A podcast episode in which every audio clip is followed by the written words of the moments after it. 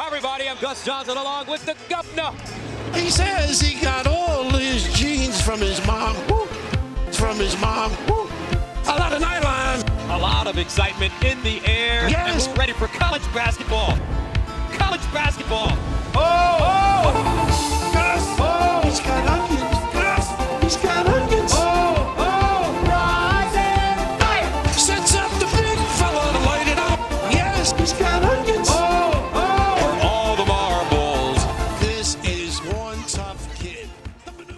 What's up, everybody? We're co- back.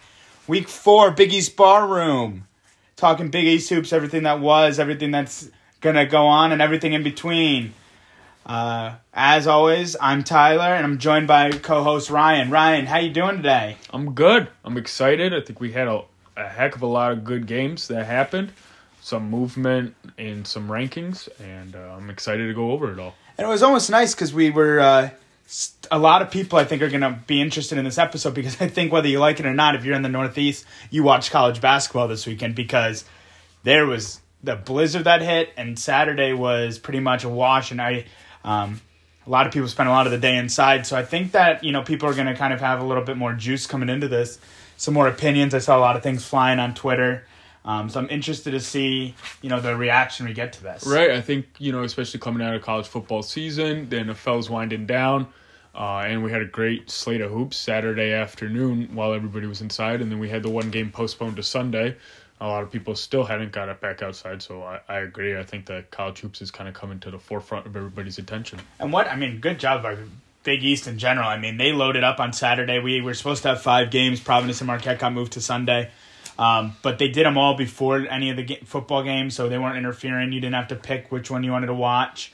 So it was nice, and they staggered the games on Saturday, which we've been asking for for a little bit. You know, it was 12, 2, 4. Yeah, six. well, the Blizzard helped them out on that because Providence Yes. was double booked with, I believe Butler, Villanova Georgetown? uh, was it Butler Georgetown. Um, they were they were double booked, but the Blizzard postponed them to Sunday, so that every game was you could go, you know watch them right down the line. That and that's nice. what I ended up doing on Saturday. I know um, you were a little busy on Saturday, so but I know a lot of people. I saw people that I don't normally interact with on Twitter watching the whole Georgetown Butler game. I mean, that was a, a great game, and I ended up watching the whole thing. Um, and I think most of the games actually delivered. Um, you only had one kind of blowout with Nova on Saturday, but overall, I thought it was just a really good week of big Big East hoops. And I think some of the takes we had last week, um, we kind of kind of have to talk about them and kind of talk about uh, what if we really do believe that because I don't I don't know if I believe some of the things I was gonna I said last week um, anymore, and I don't know you know where a lot of the Big East hoop stands. Well, that's a great thing about college basketball. It's always changing right up to the tournament. Yeah, so why don't we dive in and we uh, talk about the week that was, um, refresh our memory on what went on, and then we'll move on to a little bit stock up, stock down. So we're gonna start with Tuesday or Monday. So it's St. John's. If you remember, right before on Monday, we or actually you had already listened to it. Um, St. John's actually went to the Walsh um, Gymnasium for Seton Hall, and they played on the thousand seat arena, and only Seton Hall students were allowed. Um, and I don't think many people were expecting this result. The Johnnies won eighty four to sixty three. Uh, the uh, Mike Anderson switched things up a little bit and put Wheeler in the starting lineup, and he scored 17. And he took Posh off the bench, 19 points, seven rebounds, and five assists. Um, whatever happened there worked for at least the mojo of the team. Seton Hall, um, Jared Rhoden did get 12 points on tw- and 12 rebounds, but he went four of 17 shooting. Harris added 12 points off the bench, but it wasn't enough as they lost by 21. Seton Hall shot only 30% from the floor. Moving over to Tuesday night, number 14 Villanova defeated DePaul 67-43. Gillespie goes for 14 points on 4 6 from 3. Dixon 11 points, 10 rebounds, 6 offensive. Javon Johnson was a bright spot for DePaul. He goes 16 points, 5 rebounds. J- Jalen Terry 10 points, 3 assists, but it was close for a while, but in the end they got outclassed. and that's kind of well we this game was never close georgetown traveled to play UConn and UConn won 96 to 73 for a while they were scoring together but UConn eventually pulls away. Aminu Mohammed with 15 points 7 rebounds in a losing effort for UConn this their depth showed again. Adama Sanogo 19 isaiah whaley 15 tyrese martin with 14 rj cole with 14 and jordan hawkins with 15 off the bench. UConn shot 50% from the field and 41% from downtown. Moving over to Wednesday night, number 17 Providence defeats Number 21, Xavier, 65 62 on a game that we will talk a lot about later. Uh, Al Durham, 22 points, 4 assists. Jared Bynum, 16 points, 4 assists. For Xavier, Jack Nunge had 15 points, 9 rebounds, 3 blocks. Zachary Freemantle had 12 points and 2 assists. Um, later that night, or uh, maybe at the same time, you probably know better than I, we had another upset. Um, Butler traveled to Creighton. Uh, Creighton traveled to Butler, and Creighton lost by 17, 55 to 72. Kaluma for Creighton in a losing effort scored 18, while O'Connell chipped in with 10. For Butler's 72 points was led by Bo Hodges with 18. You had Harris with 14, and Sephish, Luke, Sephish, Se- Sheamus. Sheamus Lukosius scored 14 points off the bench in the winning effort for Butler. Big win for them. And the nightcap Wednesday night, number two, Marquette defeats Seton Hall 73 63. Um, this game, Marquette really took it to them early. Seton Hall battled back early in the second half, but it wasn't enough. Justin Lewis goes for 33 points, 9 rebounds, a new career high. Kur Kuath, 6.7 blocks, 6 of which in the first 5 minutes of the game. Jared Rhoden goes for 14 points, 9 rebounds. Jamir Harris was really nice off the bench for the Hall, 16 points on 4 of 8 from 3. Now we go to Blizzard Day, Saturday. You get five games, four after the game gets moved. We start at noon. Georgetown goes to visit Butler, two teams that desperately needed a win. And Butler escapes with a win. Um, this is really the tale of two halves. When Georgetown decided to press in the second half, it became a lot closer. But Aminu Mohammed, again, continues to impress with 16 points and six rebounds. Um, for Butler, uh, they were led by Aaron Thompson, 12. Bryce Nze had 12. Cephas, Sheamus. Sheamus Lukosius. I'll get it eventually. Maybe I won't. He's a freshman. He'll be here four years. 13 points for Butler. Uh, an impressive win for Butler. Although I was really actually came away more impressed by Georgetown and the young kids that they have.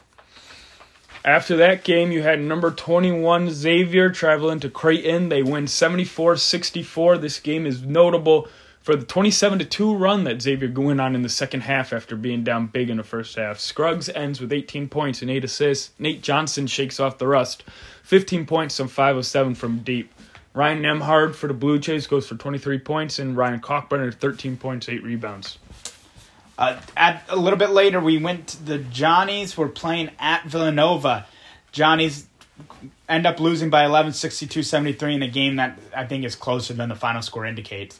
Montez Mathis went for 14 points for the Johnnies. Julian Champagnie continues to struggle. He was only able to chip in nine on some pretty poor shooting.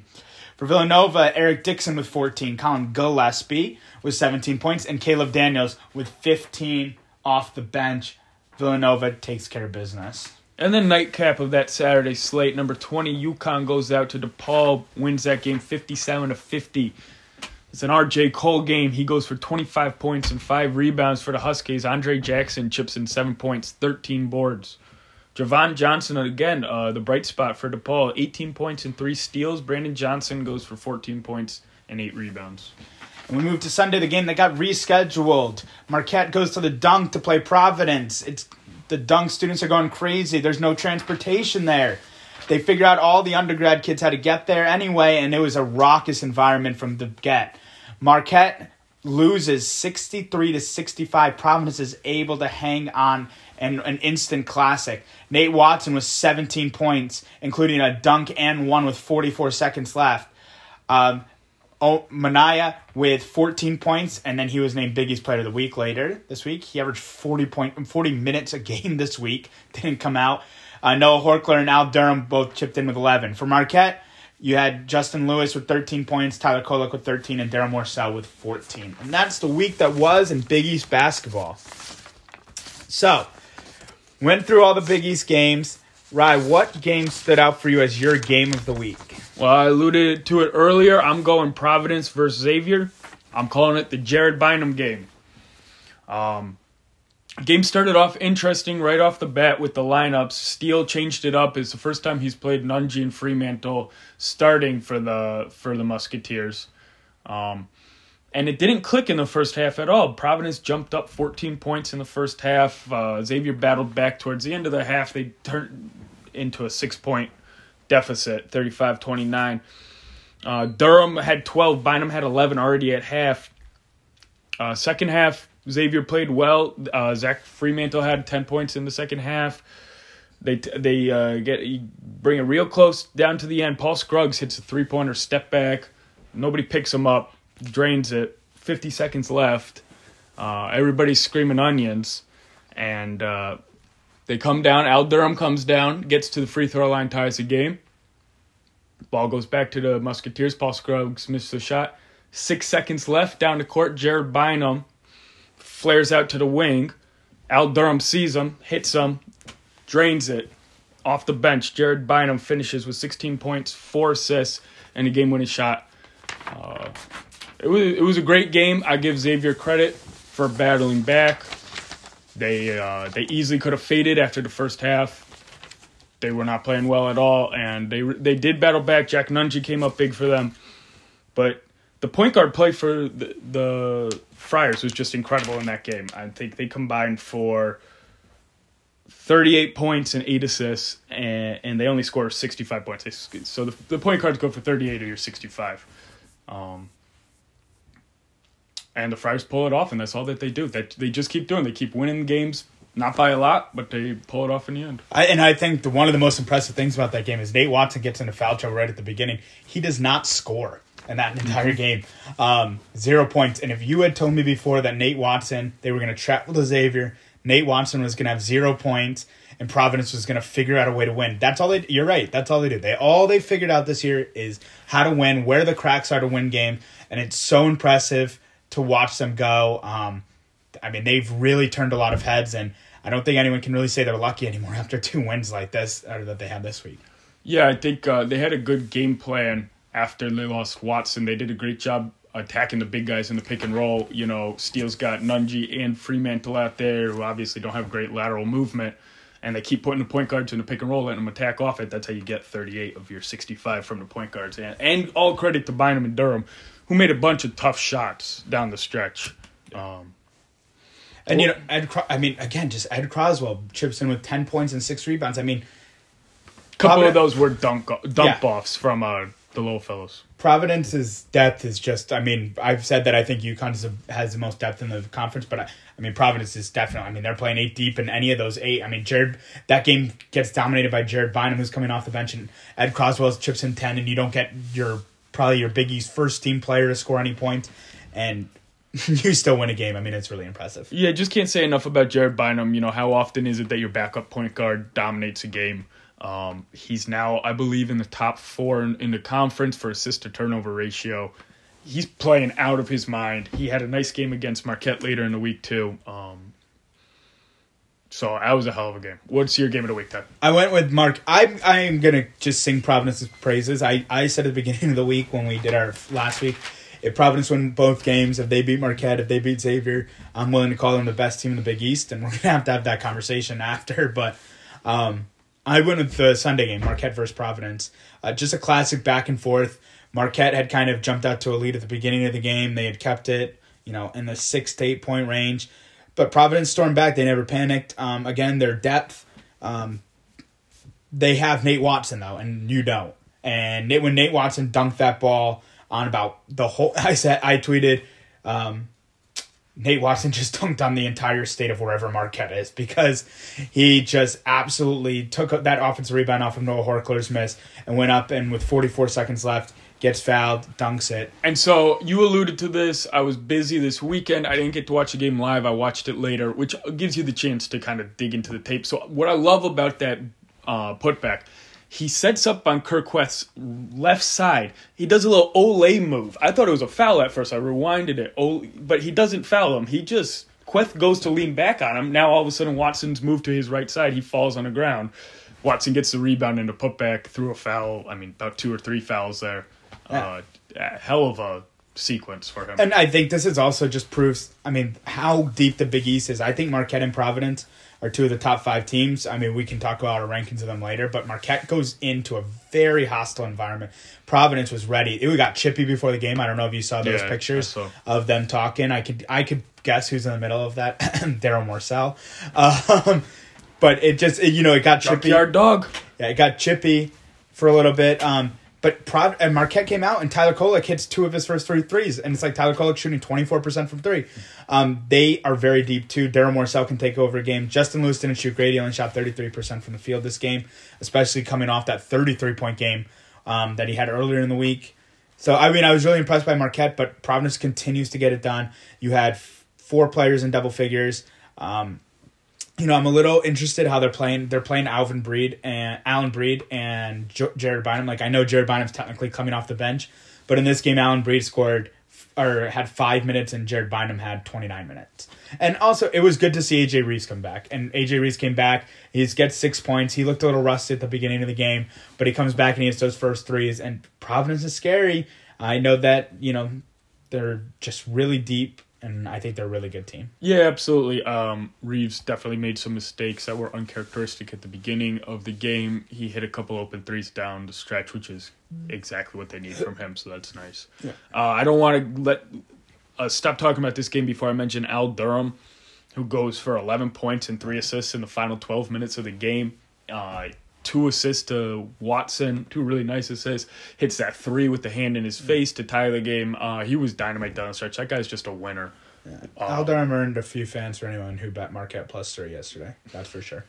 Yeah, see, I'm missing his free throws. Yeah, well, on purpose. But I mean, uh, just an overall great game. And Providence plays two instant classics, and they do what Providence has done all year. It might not be the prettiest game. It might be someone new every day, but they're gonna figure out a way to beat you. They're gonna take your best shot. I mean, some of their wins are ugly, quote unquote, but they're wins. And when you're 18 and 2, it's not a fluke anymore. Providence is just really, really good. And we need to start just kind of talking about them in the same breath that we talk about Villanova, in my opinion. So with that being said, I'm not going to waste too much time because I just sang their praises a lot, and this is what in the biz they call a segue. Everyone, so uh, my stock up's going to be Providence. Two wins this week over two top uh, 25 teams in Marquette and Xavier. They travel to Xavier in one, and then they get a win at home. Um, one, I'm going to say they won without Nate Watson because zero points and from Nate Watson is, you know, just Yeah, obviously unfair. he, he still has an effect on the Yeah. floor. His gravity, he pulls defenders around the floor, causes double teams. But they they essentially you know won without him, and I think that's Yeah. you know without his offensive contribution. Um, I think you know they're eighteen and two as I alluded to. They're eight and one in the conference. Um, I don't you know I'm I'm was a little disappointed, and I can't speak to what I know from the inside because we don't have sources. I was hoping that Providence would get some of those games rescheduled. They were supposed to play Seton Hall, Creighton, and UConn.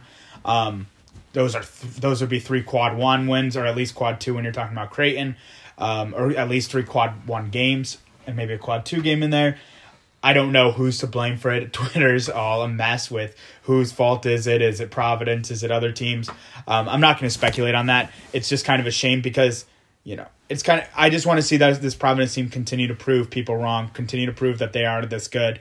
Um, and you know they they're in the underbelly of their schedule now. They go they play the Johnnies. Um, they're playing Georgetown. They're playing DePaul, and then they get Villanova. But then they get Butler. So I mean, they can just really rattle off a lot of games. They're eight and one right now. Expect them to be eleven and one going into that Villanova game on the day after Valentine's Day. I mean, you're really looking at a team that, for all intent, I mean, it looks like only Villanova and UConn are going to have an opportunity to catch them bec- just because of the the amount of losses they have. Um, and I don't think they're going to lose more than three games in the Big East this year or four games in the Big East. And I just don't know if anyone else can catch them. Yeah, I think that their balance is really notable. Um, it was interesting to see them down the stretch. They went Bynum, Durham, Minaya, Horchler, Watson, and to me that kind of screamed like this is our f- final lineup. We we're bringing Bynum off the bench, and um, Breed is starting. But I think I think it's just semantics at this point because they don't actually they're not really putting Breed off the bench. Right. It seems like they're just act or Breed starting. It seems like they just start the game that way and then. But um, but you look at those it. five. I mean, you have a stretch four in Horchler, who Yeah. shoot one of the best three point shooters in the conference. Nate Watson is probably the best pure five. I mean, Adama Sanogo, but he's right up there. Um, Justin Minaya is in the running for defensive player of the year, and we were just talking about Durham and and um, tell me up. Bynum. Bynum and everything that they bring to the team. So, you know, you every piece in that starting lineup is playing their role really, really well and at a near all conference level, and uh, this is, these are the results you're getting. Absolutely. Yeah, I think that's really what it comes down to. They all know the roles. They're kind of like a Villanova light right now, and maybe you can't even say Villanova light anymore. That's what's kind of the mental gymnastics I think a lot of Big East fans are having right now. So who's your stock up? My stock up for the week is going to be R.J. Cole. Um, he just continues to impress, and I think that he's criminally underrated, and so we should talk about him a little bit. He went for 39 points, 8 assists, and 11 rebounds over the two games this week. Uh, that includes the 25 point performance against DePaul in DePaul. Um, and when you start looking at the uh, stats for the conference, he just continues to climb up. He right now he has the best assist to turnover ratio in the entire conference. Uh, win shares, which is an advanced stat that Sports Reference puts out, he's second in the conference behind Collin Gillespie.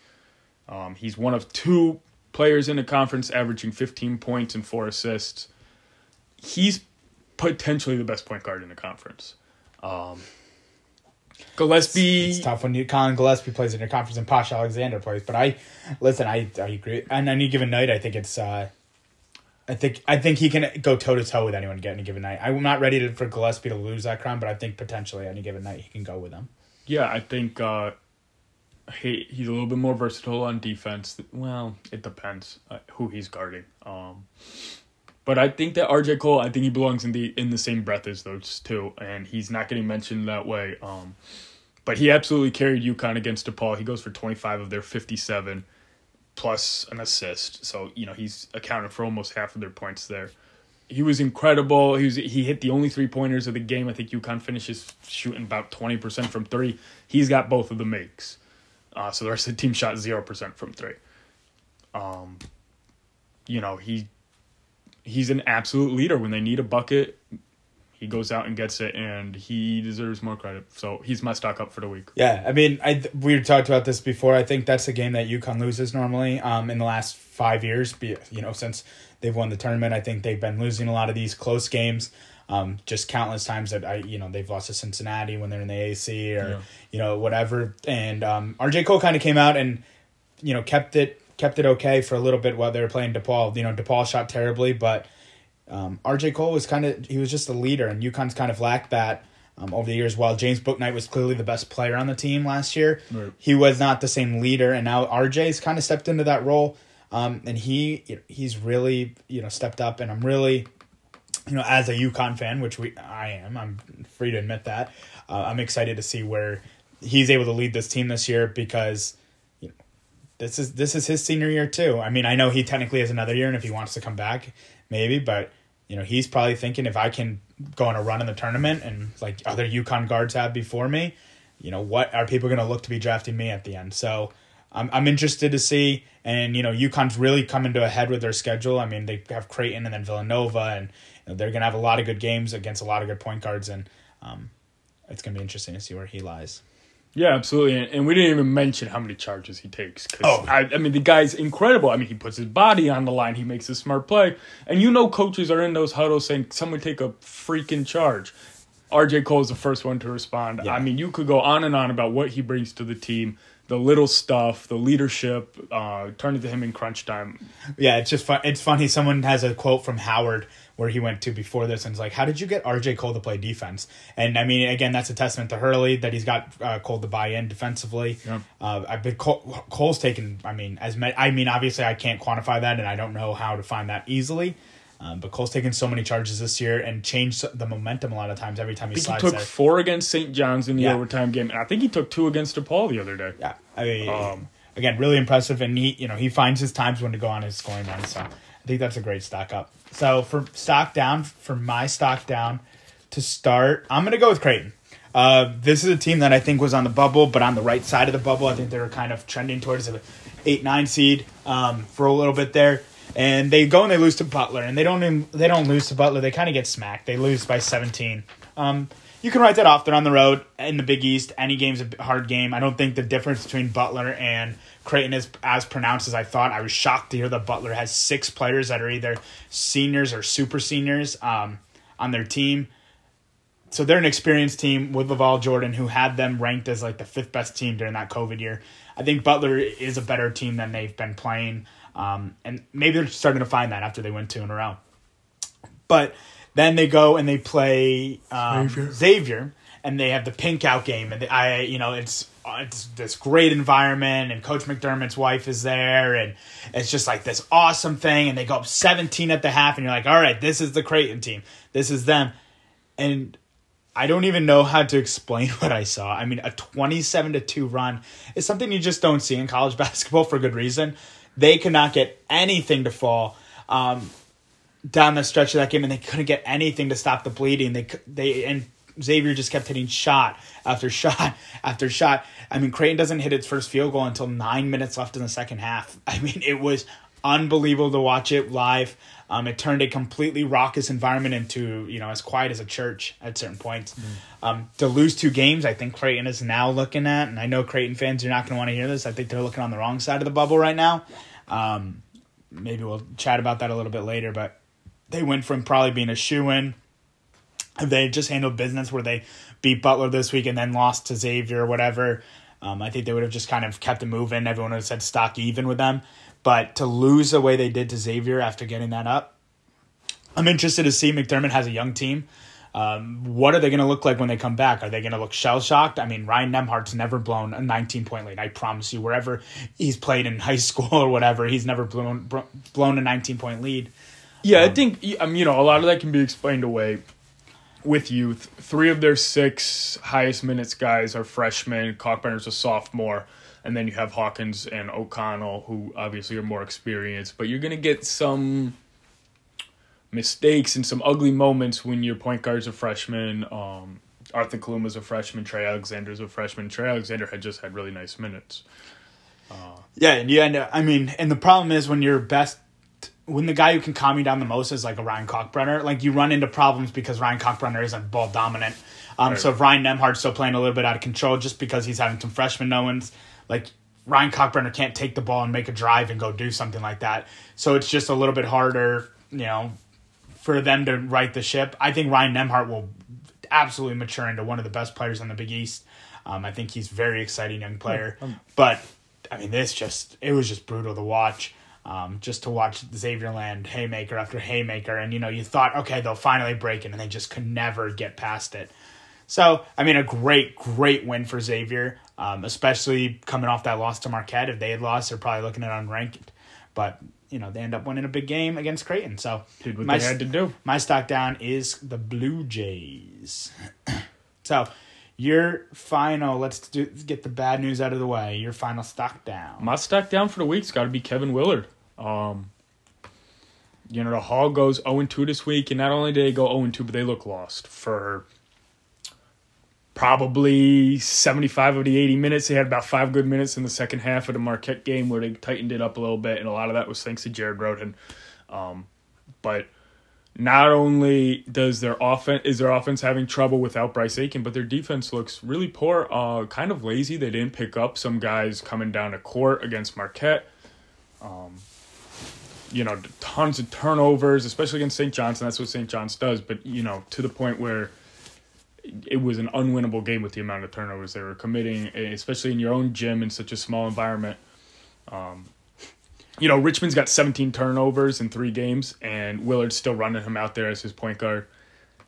That makes me question what Willard's seeing when you you know he's almost averaging six turnovers a game. Uh, the, and, and talking about the defense, the Johnnies ever uh, shot 44% from the field. Marquette shot 47% from the field. So on all sides, I think right now that Seton Hall is looking lost. They came into the season with a lot of depth, and a lot of people are talking about you know they'd be able to go eight, nine deep, and that they have all these weapons. Well, increasingly, it's looking like their only weapon is Jared Rhoden and Bryce Aiken if he gets healthy. Yeah, I, villain. I, I mean, I think one of the things that sells Seton Hall fans the most, Kevin Willard's response to a question on the atmosphere when they played in Walsh Gym, Seton Hall's gym, quote unquote. I don't like playing here. He says he felt the advantage was for St. John's because St. John's kind of plays in a smaller arena when they're not playing at Madison Square Garden. I mean, your kids just showed up in droves to watch you lose by 21 points, and you're going to say, to uh, I mean, to even say that you don't like playing here, you're not, you know, whatever. I mean, it's just a terrible excuse. It, it looks really bad. You know, if a kid says that, you know, they're a college kid, they're not used to being in front of the media. Kevin Willard, you got to be better than that. Um, I don't know where Seton Hall goes from there. It- you know, Jared Rhoden has gone on to be a kind of um, unreliable, or not not unreliable, but Inefficient. not a, inefficient shooter. Yeah. And Jared Rhoden was, you know, shooting really well, and I think part of that was Bryce Aiken was getting him the ball in good situation after good situation. But now, you know, over the last, um, let's go the last since the Marquette game, he shot forty two percent in the Marquette game where uh, Bryce Aiken got hurt. Yep. Since then, he shot eighteen percent, twenty three percent, and twenty nine percent.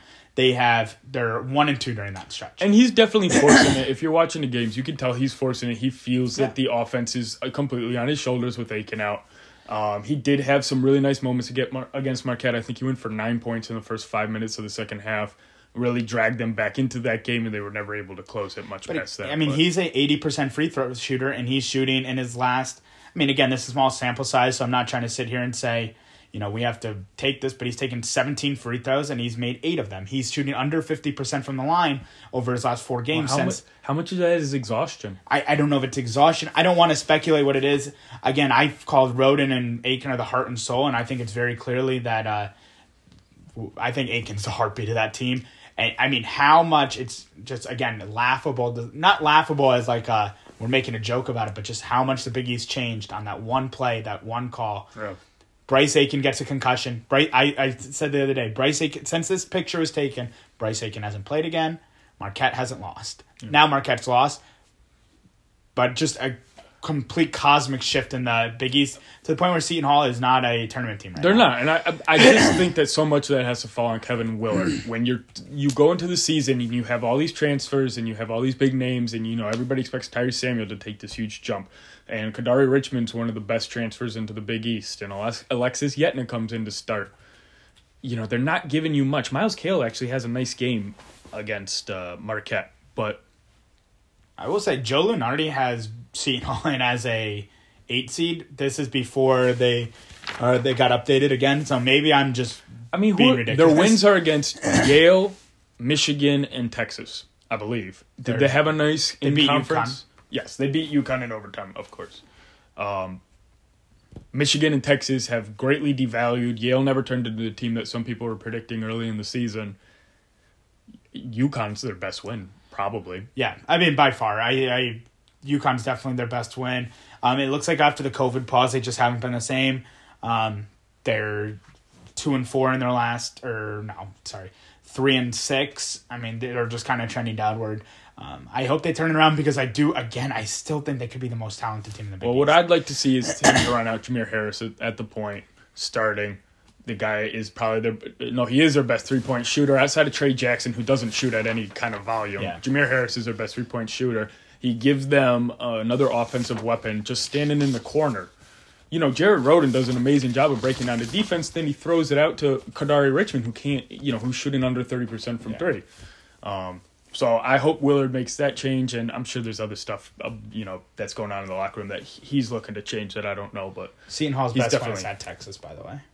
what's Texas ranked right now? Texas is ranked seventh in the country. Okay, I, it Or like- maybe they were ranked seventh at the time. I think. yes, yeah, they were ranked seventh at the time. I believe it's very much. So to be fair, Seton Hall's beaten two top ten teams. Unfortunately for them, both those teams have tanked after. Michigan was fourth at the time, but you play who's in front of you, and they have lost some very winnable games. You can't be losing to DePaul. You can't be losing to St. John's. I mean, these are some games they need to win. Um, so we'll see. They, I mean, they have some tough, or they have a, Georgetown and Creighton, some two winnable games, and then they go Xavier, Villanova, UConn. I mean, so we're gonna see what that looks like. Well- so Okay, I think you know that pretty much covers what I need to say about Seton Hall. Yeah. We're pretty disappointed. We're big Seton Hall fans. We love Jared Rhoden, so we hope Yeah. they turn it around. That's my stock down. so that's enough of looking back at the week that was. So let's look ahead at the week that's coming up. Um, so we're gonna go and I'm gonna ask you just coming off which game you like the most after I get through this. So Tuesday you got Creighton traveling to play UConn, Seton Hall going to play the Georgetown Hoyas, and the number 15th ranked Providence Friars going to play the St. John's. On Wednesday you have Butler traveling to play 21 Xavier. The number 12 Villanova Wildcats going to play t- number 24 ranked Marquette. On Thursday, you have the Johnnies traveling to play Georgetown, and that's a lone game. So on Friday, you also only have one game where you have Creighton going to Seton Hall, hopefully not in Walsh Gymnasium for Kevin Willard. On Saturday, you have the Johnnies going to play Butler, UConn traveling to play Villanova, 17th ranked UConn against Villanova, who's 12. DePaul playing Xavier, and on Sunday, I guess they like to being the only team there now. Providence is playing Georgetown. You know, I kind of like the Friars playing on Sundays. That kind of works well for them, huh? It's kind of like uh perfectly encompasses like we're not we're not we're better than you right now. Like we we get our own day. You can all share this slate, and that's kind of the vibe of Providence Twitter right now. Which is I kind of like that they're peacocking at people because they they've had a rough stretch and they're sick of being you know second fiddle, and they are probably the best. Well, well again, we could talk about that in a minute, but. Um, so, what game do you like the most coming into this weekend or coming into this week? Um, you know, I'm between two. Of course, I really like UConn at Villanova Saturday afternoon, but I'm gonna stick with Wednesday, the late game, 10 p.m. Villanova at Marquette. Um, Villanova's looking for a little bit of revenge. Marquette with that great win at the end, with Justin Lewis hit that three out of the headlock. Um, it was a really good game. Really different teams. Marquette has so much length, so much youth. Villanova is, um, you know, switches one through five, and uh, much older, much more mature. Um, and they had a little bit higher aspirations going into the season, but Marquette obviously has caught right up. So I think that'll be a really good game. I think that Jay Wright's going to bring his best. I wouldn't. Uh, there's no coach in conference I'd want to face twice least. That makes sense. Yeah. Uh, then Jay Wright. I you know that guy can scheme out of his mind, and he will know that the know the matchups that he wants to attack, where he thinks that Marquette's weak, and he will attack it repeatedly. So I'm really excited to see what he schemes coming into that game. Yeah, I, I mean, the first game was so good that you just hope that the second game can live up to anywhere near that. No, Villanova just such a disciplined team, and Marquette, while they are disciplined, they kind of like the chaos of everything going on. So it's just funny to watch the two. Um, they were playing. They played a game in the fifties the first time against each other. Not great shooting. So I'm interested to see how that goes.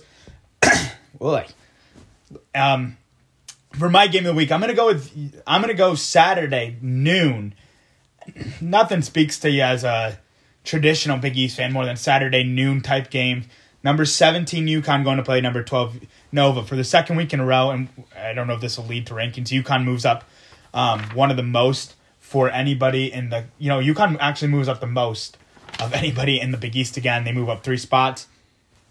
Um, UConn's trending in the right direction, and I will completely hedge that by saying they played Butler twice, they played Georgetown, and they played DePaul. If UConn didn't go 4 0 during that stretch, there'd be a huge problem. UConn also needs to beat Creighton if they want to go where they need to go. So I'm not trying to sit here and toot UConn's horn. They've looked bad against DePaul, but they did look good against Butler twice, um, at least for three of those halves, and they look good against Georgetown. Villanova, this is a litmus test for UConn. Where are they as a team? Are they ready to take that step to be in the Villanova range, or are they still going to be, you know, kind of outclassed by Villanova? Um, I think you highlighted perfect what you were saying earlier. I think RJ Culver's Collin Gillespie will be a incredibly good matchup. I think UConn has a lot of length on that front line with Whaley and Sanogo, and I just don't know if um, Villanova is going to be able to match the length at least. So I'm interested to see what the how that matchup goes. I also I really want to see the development of Eric Dixon. Eric Dixon has been a really, you know, he's had the probably the biggest rise this year of a one of the bigger rises this year of a absolutely. of a player, and he's going to be going against two legitimate bigs. He's not, you know, I he's going to be Isaiah Whaley at least defensively is going to be um, right there with him, and then Right. Well, they Yeah. beat Seton Hall. He played Ike Obiagu. Or was Yeah. that the game that Ike missed? It Uh, might have been the game that Ike ankle. missed. He, you know, they lost to Marquette. He played Kur Kuath. Yeah, but he, but he's going to be Um, playing one guy on offense. I'm guessing that Adama he's going to be guarding Adama on offense, and he's going to probably be guard, be guarded by Whaley on defense. Um, so I'm just really interested. And Sanogo's a great defender too. I think it'll be a fantastic matchup to play a Big East game at 12 o'clock on a Sunday or Saturday. It just you know it's the, just the traditional Big East sense. So I'm really excited for that game, and that's going to be my game of the week. The piece I'm really interested to see in that game, UConn's offense disappears at times. Anybody who watches them knows that Villanova is probably the best or second best defense in the conference. Um, I wonder if you know UConn will just completely get shut down. They might be yeah if they're held into the 40s or something like that. Yeah. We'll see who shows up for UConn on offense. If Polley and Hawkins are hitting their threes, it's a totally different team. Um, and you know, we'll see what Sanogo can do against Dixon and Samuels. Yeah, again, UConn is the only team in the conference that has has three people averaging 14 points a game. Um, so, I mean, I know that's a little bit of a cherry pick stat. I'm not trying to sit here because there might be someone who has 13 points a game. I'm not trying to sit here and say it's not, but UConn, when they're going right, you see a game line where you saw the other day where Sanogo has 19, Whaley has 15, Martin has 14, Cole has 14, Hawkins has 15. When they're going wrong, you see a game line where someone has to score 25 or 27 like Cole and Martin had to do this week. So we'll see where we're at, but uh, that's my game of the week, and I think that speaks to a lot of people. A lot of people are going to be interested to see which one of those teams slips. So Well, Villanova's in both of our games of the week. They obviously have a really big big week coming up. Um, they're ranked number twelve 12. I will. That, in the perfect. country right now. What do they call that in the biz? A segue. A Segway. Something you like to ride. well, not that kind of podcast, everyone.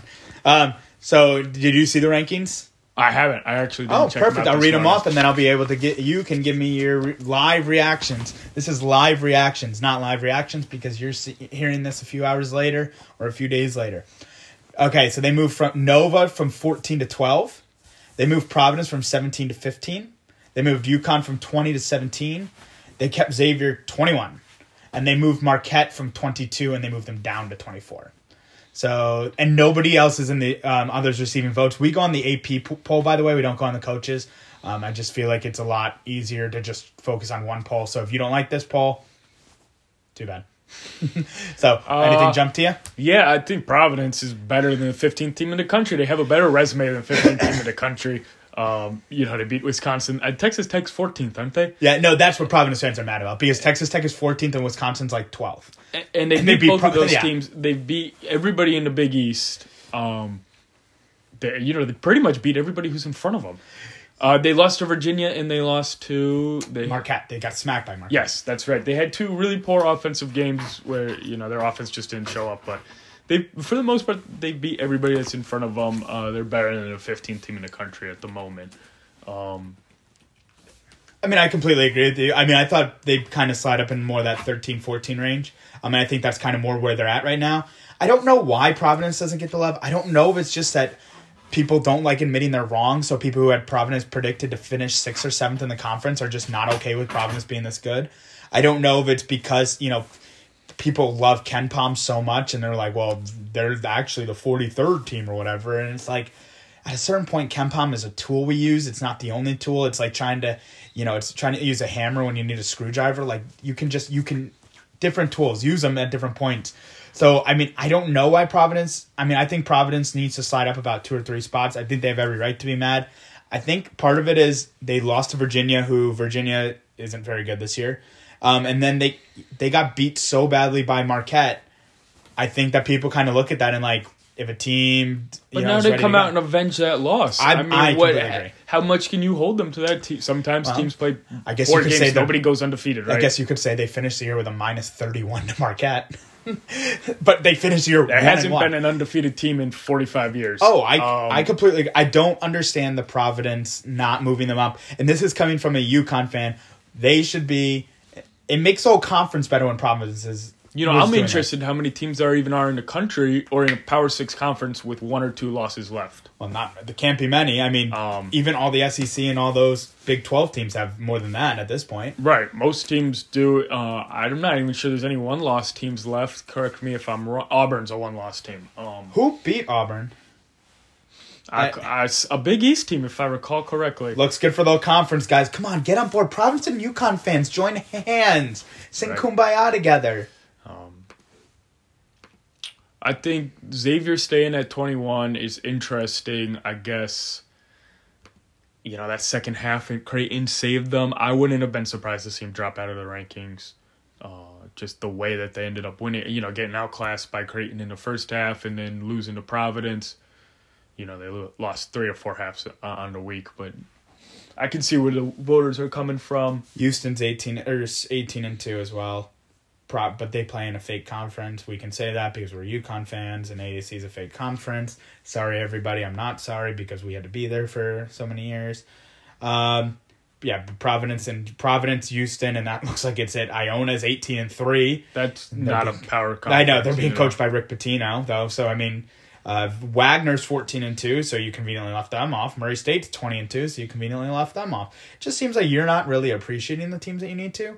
Uh, UCLA sixteen and two, and Arizona seventeen and two. Okay, so you got a couple teams out there in the Pac-12. Those are the the only teams, And, uh, and Auburn, and Auburn's twenty. and uh, Auburn's got one loss. Um, Yeah, I, I I thought it was interesting that UConn jumped so much. I'm a little confused because we're not giving as much credit for Providence winning important games, but we're giving UConn for the second week in a row. They're at least the biggest tied for the biggest jump, and UConn all they did was beat DePaul. And I know some of it's just who lost in front of you, Yeah, and that's so much of it is the, the journalists push narratives. You know, the Yeah. journalists love UConn. They've uh, you know decided on this narrative that they were missing all their important pieces during all their losses. That's actually correct. You know, I'm, at the end of the day, I'm more interested in results than Yeah. uh, you know who's missing. Everybody's had people hurt. AJ Reeves was out for five games, and Providence won. Nate Watson just missed a game and they won. You know, wow, a healthy scratch. Yeah, Um, so now going forward, if you were to make predictions, what team do you think finishes the best ranked team in the uh, conference? best ranked or the one team that wins? Because I think it's going to be different. I think Villanova is going to finish with the best ranking. I think Villanova is going to end up in near a top ten team. Okay. I think Providence is going to win the Big East. You look at Providence's schedule. Now you mean regular season? regular or the season. Big East yes, tournament? I, I think it's way too early to predict the um that only because I just don't want to speculate on who's going to be injured. Like if Bryce Aiken's back, that changes a lot of things. If you know if somebody else gets hurt, if you have a serious injury or whatever, which we're not rooting for, but but listen to Providence's schedule coming up, and I know that's been Providence heavy, so you're welcome, Friars fans. Um, St. John's, we're predicting a win there, correct? yeah. I, Georgetown. I mean, you know, the Johns played a hell of a game against Seton Hall, and probably nobody beats them. in the game give they just played give me a gut reaction because we could probably say that every team is gonna oh well you know they do this all right Johnny's win right Sure. Georgetown win Yep. DePaul win Yep. Villanova probably a loss correct Is it at the dunk or is it at the fin? so we think they're gonna go one on one versus Villanova Yeah, I could see them Okay. winning their home game. so let's go one Butler win Yep. then they play Xavier they just beat Xavier they're playing them at home though so I'm going win If they beat them at, on the road, you got to. If you're betting, you would say they beat them at home. too. Creighton win right? and then lost to Villanova, and then they're done. So we just said out of all these games, and there might be an upset. They could get, you know, things could fall off the wagon. We said they're only going to lose one more game. Um, that Xavier game could be good. I know that they're already underdogs to St. John's for tomorrow, um, which is uh, uh, shocking to me. But I mean, we're saying that the margin of error right now is two, and that's why I'm uh, so disappointed they didn't reschedule these games because I think Providence has gotten through the hard part of their schedule and they kind of now have the underbelly. But you know, if they had to play Seton, U, Seton Hall, UConn, or Creighton, I could see at least one more potential loss, and then we could see the Big East kind of. But I don't think it's going to be very interesting because I think Villanova. I think Villanova is going to split with Providence. I think Villanova is going to split with UConn. So I think Villanova is going to take themselves out, and then I think that takes UConn out too. And then you're kind of like, well, Providence is going to win, and I think Providence deserves to win the Big East regular season crown. They're they've played that well. Yeah, I absolutely. I think Ed Cooley has just been incredible this year. Um, but back to your point about the games missed, I think if you're a Big East Conference fan of basketball, you wanted to see those games. However they turned out, uh, they were going to be great games. They were going to be classics and ones that we were going to talk about a lot. So it sucks that they're not going to get rescheduled. I understand that the kids can only play two games a week. Three or three games a week, but they can't do it back to back weeks. Okay. Um, so I guess logistically it just didn't work out. I'm hearing that it act- the decision was made by the Big East Conference. That's what I heard too. Not So I think I think it's just funny because, or I think people ran with it because they laughed about uh, Providence being oh, lucky, and then they lose three games that were going to be difficult games at least. Um, and I think it just ended up again buying into their narrative. Do you, so. And so you're saying you don't want to venture a Big East tournament guess? Right now, if you're asking me who's going to win the Big East tournament, I think that it would be even money to bet on Villanova to win the Big East tournament. I don't. I don't know. It's one of those you until you beat them, you can't say anything about it. And again, if Providence comes out and beats Villanova twice, I'll say I'll walk into that Big East tournament going, nope. Providence is to lose. If Providence walks in and loses twice to Villanova, I'll just you know, and UConn beats Villanova twice, I'll say okay, it's UConn's to lose. I think whoever is able to beat Villanova, um, is going to win. I think that, and I But for the moment, it's all respect to Jay Wright, and uh, let me see somebody beat him first. yeah, I need somebody to do it before I can talk about it. If. I was gonna pick a dark horse, though, I gotta. I'm sticking with Shaka Smart. I'm sticking with Marquette. You know, they were right there against Providence, also, and then you you were talking about a two and zero week. Um, so it'll be fun. My Should dark horse, if yeah, I didn't think we were gonna go there. Um, I really think that the Johnnies can do it. The Johnnies have as good of a one-two punch as anybody in the league. Mm-hmm. Julian Champagnie and Posh Alexander and Aaron Wheeler's emergence has changed that entire team. They just beat Seton Hall by twenty. I know they lost to Villanova. They lost to eleven by eleven. They were losing that game by a lot more. But again, you got to give deference to kind of Villanova. You're playing at Villanova. You can't expect to win that game. Um, And as far as being able to speed up ball handlers, Collin Gillespie and Justin Moore are not the guys. Yeah. So I mean, like if they go on the opposite side of the bracket and they don't have to play Villanova until the end, and somebody Villanova. knocks off Villanova, and let's say it's Marquette in the end, I can I see the Johnnies walking there and figuring it out and speeding up Marquette? Absolutely, because I've seen Marquette get sped up. Yeah. I've seen Marquette play too fast. Um, when Kolek, especially when Kolek's not on the floor, I've seen UConn turn the ball over in full court press situations. I've seen Providence have a hard time with that too. So I, I mean, I, I know Johnny's fans are frustrated with their team right now, but I definitely could see. Well, you you They- know, they- don't run. forget this week was also Monday to win at the Walsh. Yeah. Uh, we picked as our stock down last week. Mike Anderson talking about how watching them play is ugly. Watching them stomp Seton Hall at the Walsh, I'll tell you, it was ugly to watch Seton Hall in that game. Yeah. But the Johnnies looked incredible. They were really awesome. Um, watch when they are playing the game the way they want to play. The other team doesn't look like them Yeah. themselves. You know. And think about how funny it is to you t- forced a home coach to say we don't like playing in front of our home fans. That's how frustrated you made the team, whether or not that's a good quote or not. He was to the point of that frustration. Um, so I, I mean, I, I could see the Johnnies, but I, I could see Seton Hall making a run and winning this. Wow, And they gotta Bryce Aiken and Jaron Rhoden and Ike Obiagu and Myles Cale and all these guys are ready to go. I mean, I could see Seton Hall making a run. That's why the Big East I think is so fun this year because I could could you see Creighton making a run? Ryan Nembhard. I know it just sounds like we're playing politics here because we're just saying everyone can make a run, but Ryan Nembhard I don't Ryan think Butler can make a run. uh, six seniors. If you're telling me Brian Nze, Bryce Golden, and Aaron Thompson Bryce get Nze. going, that's why I said Bryce Nze. Okay. Bryce Nze, Bryce Golden, and Aaron Thompson get going, and like, could I see that? And Chuck Harris. I mean, could I see Well, Butler? they, they haven't done it all season. Where have I know. all season? And we were saying last week, right about LaVall Jordan. He's got some ballers out Yeah. there. So how come he can't right, who won the? Big East tournament last year?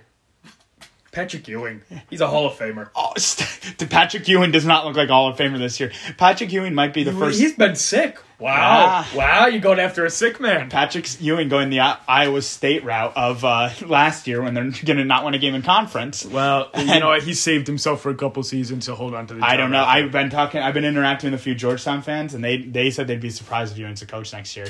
They uh, their view is that the. Correct me if I'm wrong, Georgetown fans, and you made it this for our Hoya fans. Thank you.